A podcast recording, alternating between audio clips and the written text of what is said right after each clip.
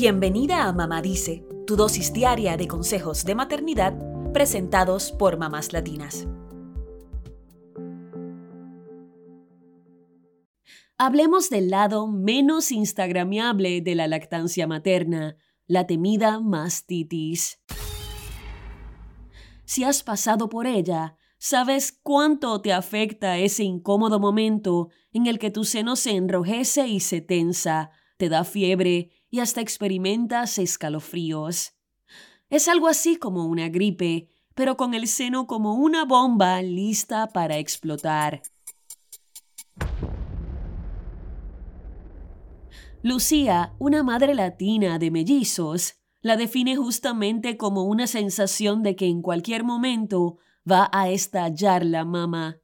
Y recuerda que tiene que respirar profundo para aliviar la sensación. Mientras tanto, María del Pilar, otra madre, recuerda que se levantaba a medianoche transpirada, con fiebre, escalofríos y con el pecho que parecía un semáforo en rojo. Sus casos no son únicos ni tampoco extraños, pues de acuerdo con la revista médica British Medical Association, se contempla que entre el 5 y el 33% de las mujeres que amamantan desarrollan mastitis. La mayor cantidad de casos suele presentarse en las primeras etapas de alimentación del bebé.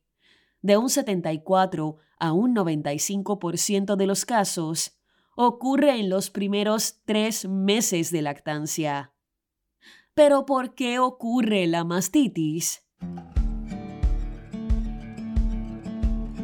Esta inflamación de la mama puede darse cuando se bloquea un conducto o cuando la producción de leche causa hinchazón e inflamación, según explica la Liga de la Leche, una red internacional de monitoras de lactancia. La mala noticia es que puede derivar en una infección si no se trata a tiempo. Resulta que las zonas del seno que quedan sin drenar o que tienen conductos bloqueados pueden ser focos donde las bacterias se arraiguen y empiecen un proceso infeccioso. Como dijimos, la mastitis suele ocurrir al principio de la lactancia, cuando las tomas del bebé son menos predecibles y se está estableciendo una rutina de alimentación. Es una etapa en la que el bebé suele quedarse dormido en las tomas y no termina de vaciar tus senos, o su agarre al pecho no es el correcto. Pero también puede darse más adelante si el bebé ha empezado a dormir por periodos más largos en la noche o chupa menos leche debido a la dentición. En ambos casos, los senos podrían quedar demasiado llenos. Además, el destete abrupto también podría devenir en una mastitis, pues la mama sigue produciendo leche, pero no se vacía tan seguido como antes.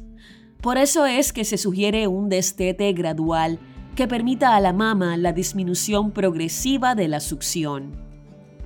Ahora bien, ¿qué puedes hacer para tratar la mastitis de manera natural? Estos son varios tips que recomienda la Liga de la Leche. Número 1. Aplica calor seco o húmedo en el área afectada. Prueba con una almohadilla térmica o una botella con agua caliente. También puedes darte un baño y dejar que el agua tibia caiga sobre tus senos. Sin embargo, bajo ninguna circunstancia optes por colocarte compresas heladas. Si bien es un método eficaz para reducir la inflamación del seno, también podría ser contraproducente. Eulalia Torras, asesora de lactancia de la Fundación Española ALBA, explica que el frío puede hacer que se contraigan los conductos y que la leche no fluya bien, así que mejor descarta esta opción. Número 2. Llena un recipiente con agua tibia y sumerge tus senos.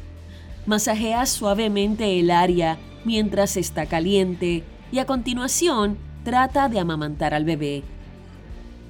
Número 3. Masajea suavemente el seno o las áreas con durezas mientras lactas a tu bebé. Tras el masaje, intenta extraer leche con tu mano colocada por detrás de la areola y el pezón. Número 4. En lugar de clausurar ese seno, amamanta frecuentemente a tu bebé con el pecho afectado. Esto ayudará a tu recuperación, reducirá la inflamación y promoverá la apertura de la zona bloqueada. Número 5. Ve cambiando la postura del bebé durante las tomas. Hazlo de tal forma que su barbilla y nariz apunten alternadamente en la dirección del conducto obstruido. Número 6. Si puedes, evita la ropa apretada y no uses sujetador durante algunos días. Número 7. Sostén la parte plana de un cepillo de dientes eléctrico contra la zona del conducto obstruido y usa las vibraciones para desbloquearlo. Número 8. Otro consejito de las abuelas consiste en la aplicación de hojas de repollo o col sobre el seno afectado. Muchas mujeres lo han probado y dicen que funciona. Número 9. Descansa lo suficiente. Trata de descansar en la cama con el bebé acostado a tu lado. Esto propicia a que amamantes a menudo, lo cual favorecerá el vaciado del pecho. Por último, si sufres de mastitis con frecuencia y esta no se soluciona con el ajuste de la posición y el agarre al pecho, desde la Liga de la Leche sugieren hacer ajustes en tu dieta. Procura reducir las grasas saturadas en tu alimentación y la ingesta de sodio. El sodio o la sal puede causar retención de líquidos, lo que hace que las mujeres sean más susceptibles a infecciones de cualquier tipo, incluida la mastitis. ¿Tienes más preguntas? Consulta con tu médico o con una puericultora. Ella seguro podrá ayudarte a despejar todas tus dudas.